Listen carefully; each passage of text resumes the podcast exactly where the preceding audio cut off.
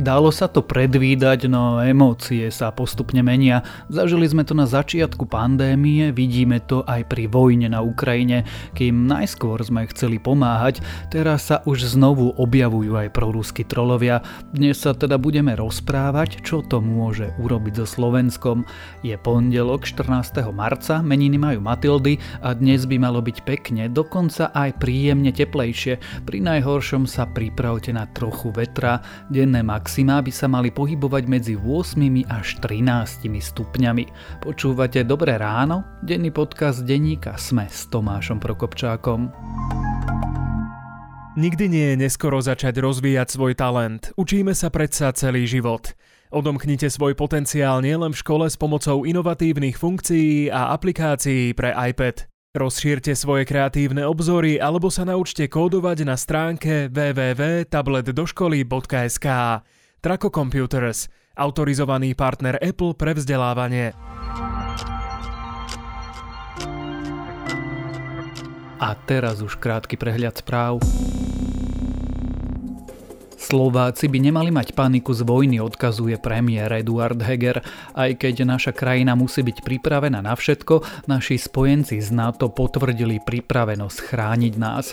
Navyše sú vo zvýšenej pohotovosti. V RTVS premiér tiež zdôraznil, že Ukrajine musíme pomáhať, pretože bojuje aj za nás. Putina je totiž potrebné zastaviť na Ukrajine, aby nepomýšľal na ďalšie ciele. Robert Fico legitimizuje republiku ako partnera, mnohým voličom Smeru to vyhovuje. Extrémisti ako partner sú tak priateľní pre takmer polovicu voličov Smeru, ukazuje prieskum agentúry Focus pre televíziu Markíza. Prieskum tiež ukazuje, že pre 75% voličov Smeru je nepriateľné, aby sa budúca vládna koalícia po ďalších voľbách opierala o podporu LSNS Mariana Kotlebu, no strana Republika je pre voličov Smeru priateľnejšia. Priateľné je to pre 43% voličov Smeru, 52% je proti. Rusko opäť útočilo na západe Ukrajiny. Ruská armáda napríklad bombardovala tzv. centrum pre udržanie mieru a bezpečnosti, ktoré sa nachádza len pár kilometrov od polskej hranice pri meste Javoriu. Na mieste sa mali nachádzať aj zahraniční inštruktori, ktorí cvičili ukrajinských vojakov thajských letoviskách uviazli tisíce ruských turistov. Tí sa totiž kvôli sankciám a zrušeným letom do Ruska nemôžu vrátiť domov, navyše nefungujú im kreditné a debetné karty, takže nedokážu zaplatiť svoje účty. Taliansko zhabalo ruskému oligarchovi jachtu za pol miliardy eur. Kancelária talianského premiéra v sobotu oznámila, že zabavila luxusnú jachtu ruskému miliardárovi Andrejovi Melničenkovi. Stalo sa tak potom, ako sa Melničenko ocitol na európskom sankčnom zozname. Ak vás správy zaujali, viac nových nájdete na webe Deníka Sme alebo v aplikácii Deníka Sme.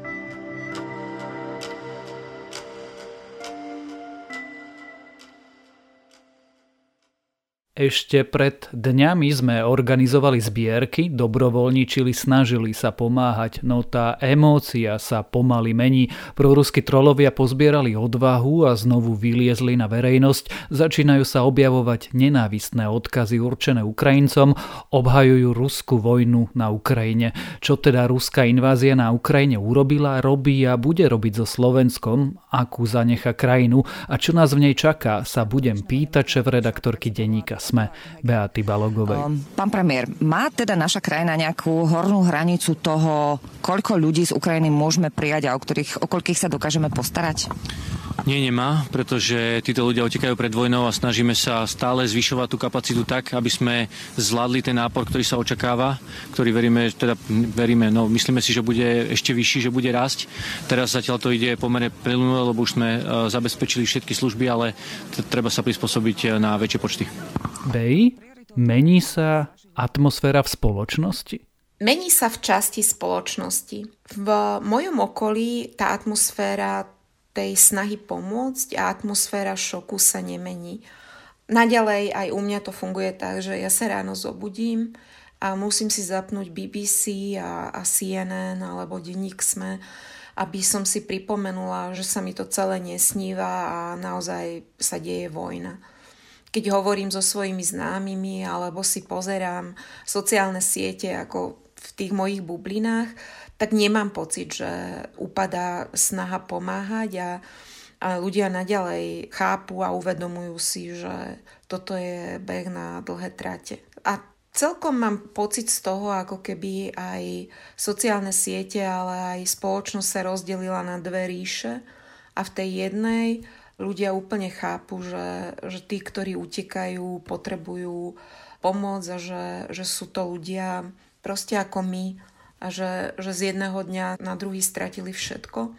A niekedy musím ako taký prieskumník vyhľadávať eh, na tom Facebooku tú druhú ríšu alebo ten svet, o ktorom keby mi nerozprávali moje kolegovia alebo som si nečítala o nich, tak by som neverila, že, že existuje, pretože naozaj si to vyžaduje veľkú dávku cynizmu a, a veľkú dávku vymitosti mozgu, aby proste ľudia takto reagovali na tak obrovskú tragédiu, akú prežívame momentálne.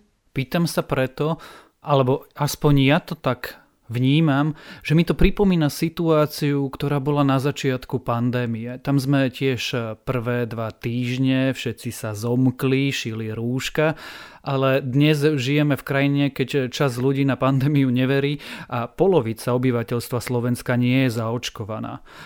Čaká nás niečo podobné? Obávam sa, že z časti áno a aj práve preto, že stále bude čas spoločnosti, ktorá ani túto tragédiu nedokáže vnímať iným spôsobom len cez seba. A začnime najprv politikou a politikmi. Úplne je jasné, že tá línia, na ktorú sadil Robert Fico, na ktorú vsadili fašisti a je úplne skorumpovaná a je neakceptovateľná pre celý civilizovaný svet. Čiže pre týchto ľudí neostáva nejaký štandardný spôsob boja, politického boja. Pre nich naozaj ostáva spôsob boja na model ruskej propagandy, tej, ktorá zapričinila, že ani teraz, keď horí celá Ukrajina a, a Putin dáva povel bombardovať nemocnice a pôrodnice, Veľká časť ruskej populácie má stále pocit, že zachraňujú Ukrajincov. A toto je možné naozaj len vo svete, o ktorom sníva aj Robert Fico, Luboš Blaha, o svete, o ktorom snívajú fašisti. Práve preto, že v demokratických podmienkách by nedokázali dosiahnuť žiadne politické výhody alebo prednosť. A naozaj nastáva potom situácia, keď sadia do ľudí také otázky, že, že v čase, keď aj u nás zarábajú niektoré časti spoločnosti tak málo, prečo pomáhame Ukrajine. Oni tak infikujú spoločnosť pocitom, že tá pomoc, ktorá sa deje v záujme Ukrajiny, je na ich úkor. Ako je všeobecne známe, smer sociálna demokracia odmieta takúto sankciu voči Rusku. Takáto sankcia by zabolela najviac práve Slovensko. Podstatne viac ako Rusko, pretože to dokáže svoje nerastné bohatstvo umiestniť na obrovskom čínskom trhu. A toto je veľmi cynické a veľmi podlé, lebo neberie ohľad na ten fakt, že Ukrajinci bojujú aj za nás. Akože bojujú o, o spôsobe, za formu života, ktorú máme. Za demokraciu. A našepkávať ľuďom, že no ale vy budete veľmi trpieť preto, že by sa to dalo urobiť aj iným spôsobom, je jednak absolútne klamstvo a je to spôsob, ako opäť otvárať hlboké priepasti v spoločnosti, z ktorých potom môžu benefitovať títo ľudia.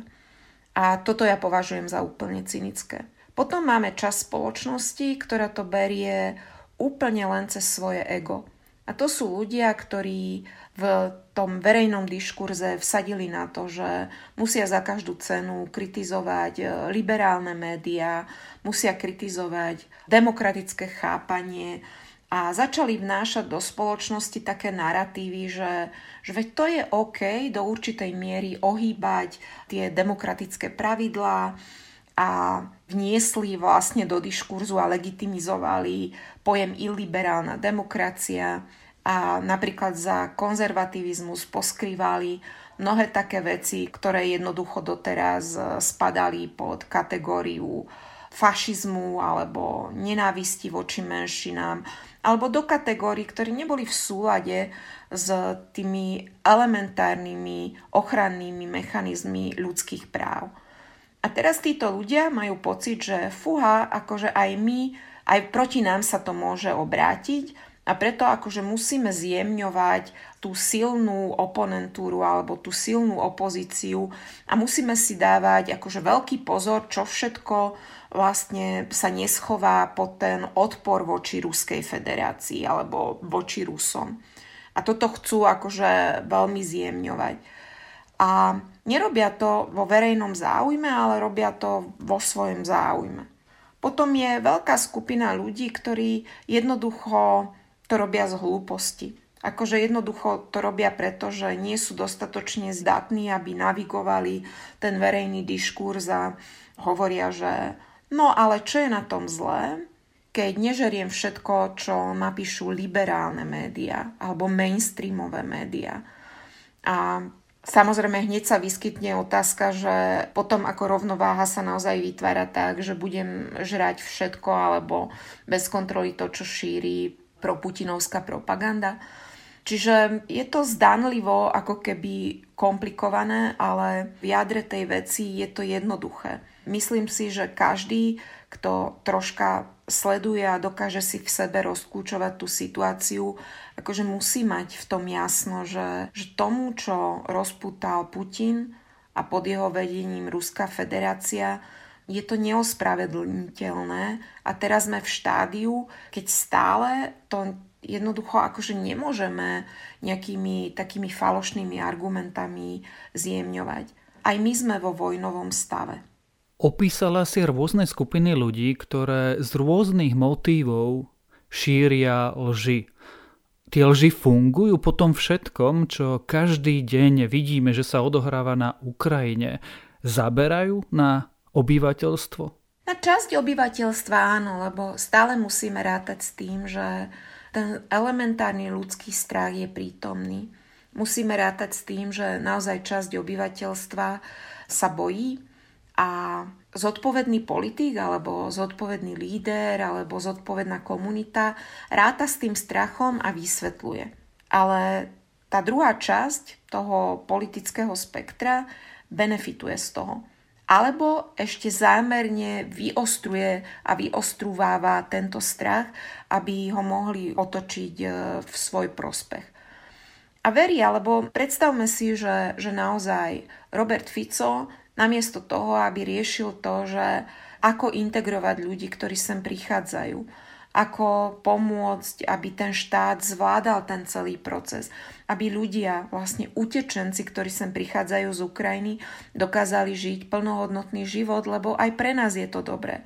Tak namiesto toho, akože začne teraz riešiť to, že prečo vláda posiela toľko a toľko peňazí Ukrajine a začína vlastne hľadať kde možno uvoľniť nejakú takú doštičku, aby tú loď potápal.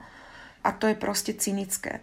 Na druhej strane chápem, že prispieva k tomu aj to strašenie predchádzajúce, ktoré sme vlastne prežili pred eh, niekoľkými rokmi, keď tu bola veľká utečenecká vlna, že do ľudí a do ich podvedomia Orbán a na Slovensku aj Fico a Kaliňák vsadili akože nejakú také elementárne nepriateľstvo voči utečencom.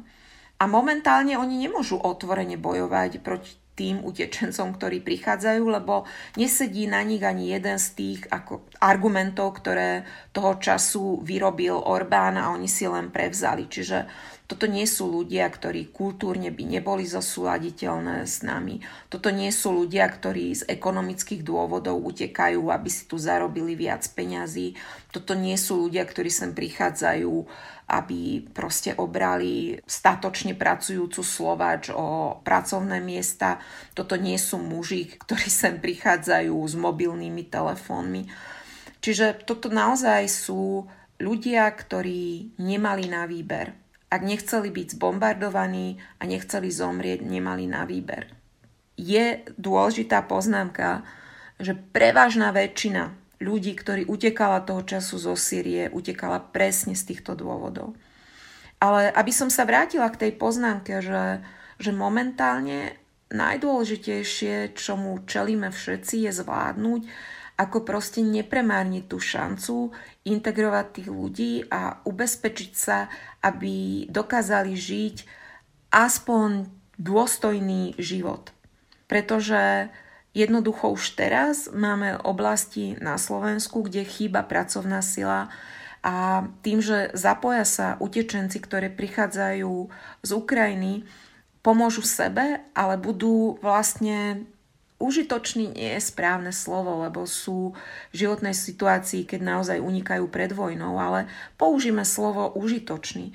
Čiže toto nebudú a nie sú príživníci, ale jednoducho sú to ľudia, ktorým my nemáme, ako žiadna ľudská spoločnosť tu nemá alternatívu, musí pomôcť, lebo potom akože bude, nebude môcť sa nazývať e, demokratickou spoločnosťou. Mňa to akože jednak šokuje a sama som prekvapená, že prečo ma po toľkých rokoch, keď sledujem pôsobenie Roberta Fica v politike, že ma stále šokuje, že v tomto smere nebol schopný vyslať jediný pozitívny signál.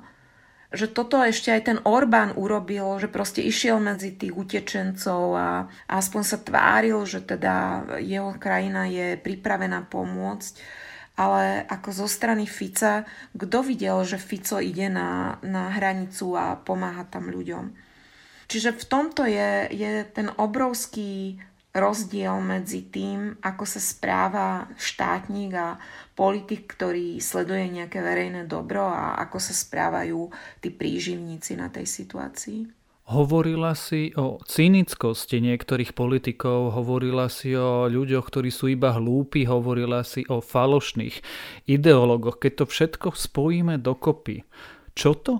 A ja viem, že táto otázka je otázkou na budúcnosť, ale čo to urobí so Slovenskom? Ako to budeme mať situáciu už o niekoľko mesiacov, o pol roka, o rok?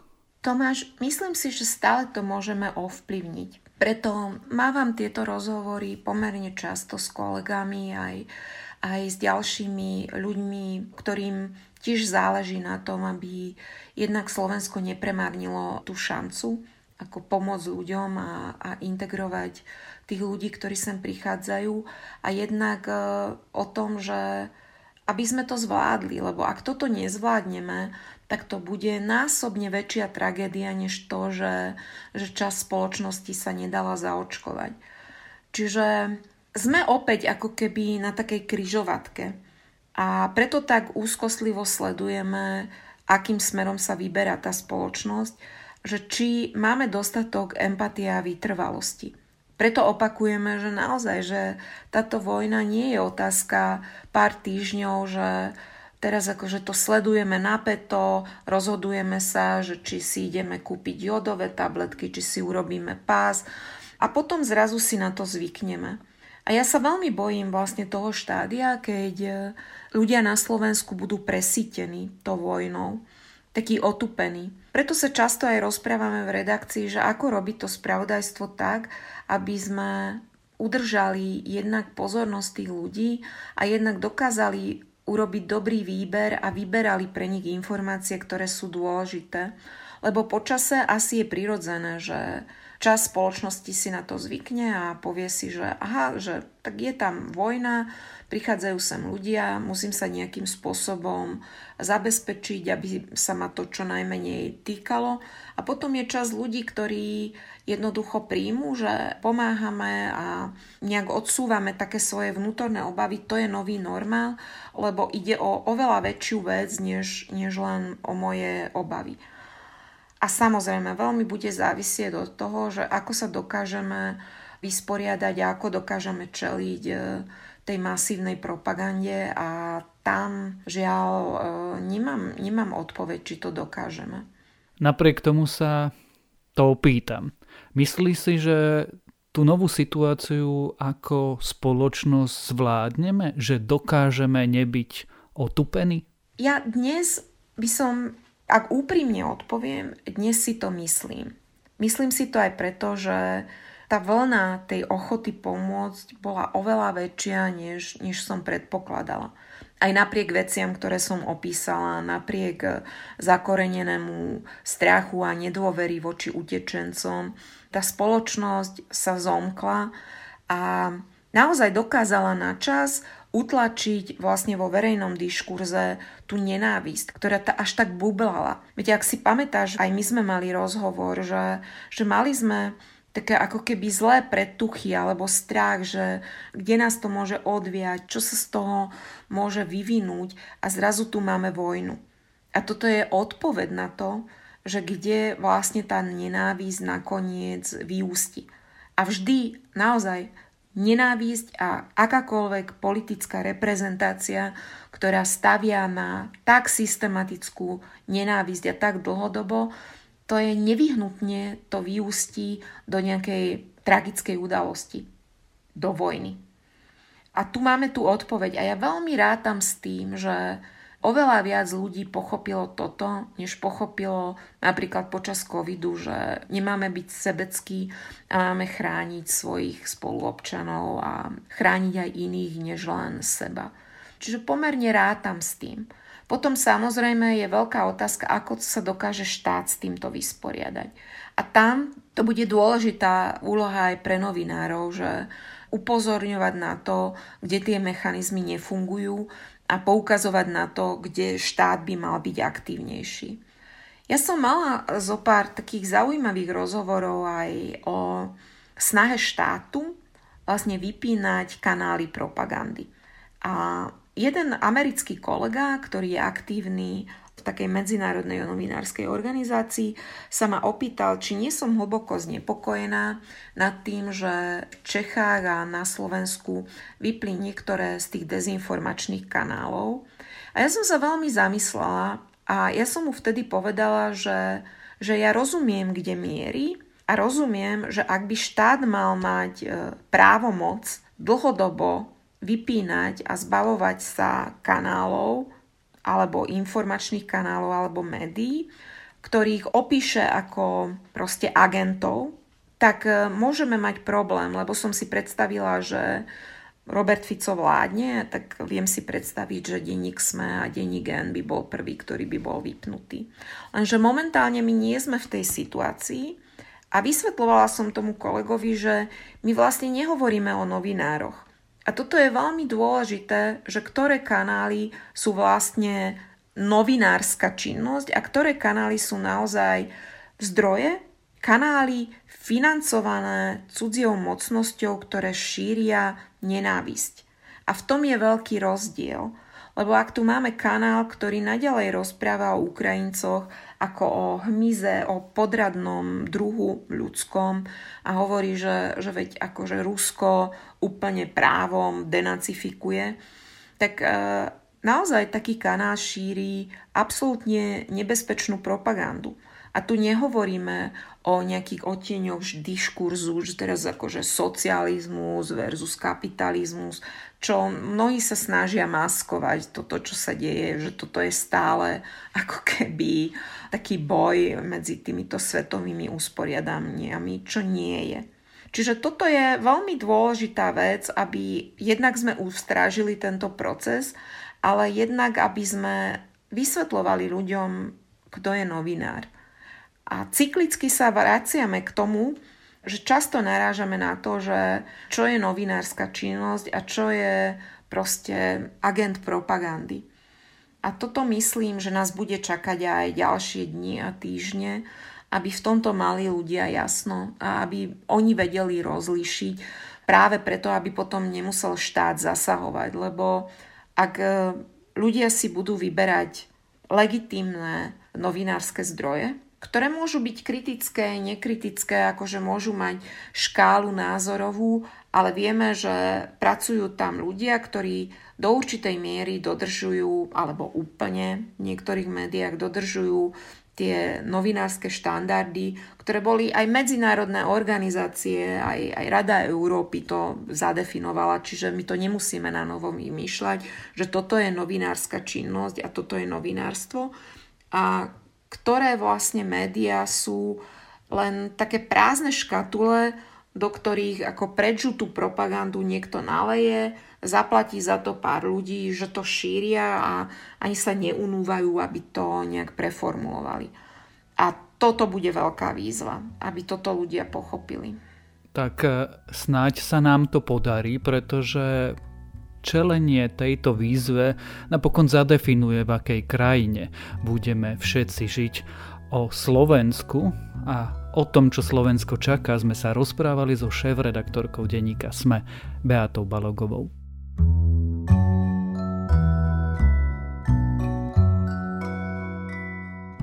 Mojím dnešným odporúčaním je kniha, konkrétne román Frederika Paula Men Plus. Táto klasika vedeckej fantastiky totiž tiež rozpráva o hrozbe Tretej svetovej vojny, ktorú sa ľudstvo pokúsi úspešne odvrátiť misiou človeka na Mars. Možno tiež potrebujeme čosi podobné, viac sa zaoberať vesmírom a budúcnosťou našej rasy, aby na Zemi neprevladlo to, aký naozaj sme. A to je na dnes všetko. Dávajte na seba pozor. Počúvali ste Dobré ráno? Denný podcast denníka Sme s Tomášom Prokopčákom.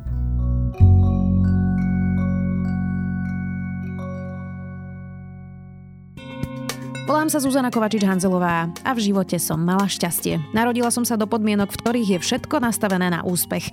Aj preto som pre vás pripravila spolu s Kristínou Paholík Hamárovou minisériu Odsúdený na neúspech o téme generačnej chudoby, vylúčených komunít a systéme, vďaka ktorému sú státisíce ľudí odsúdení na neúspech.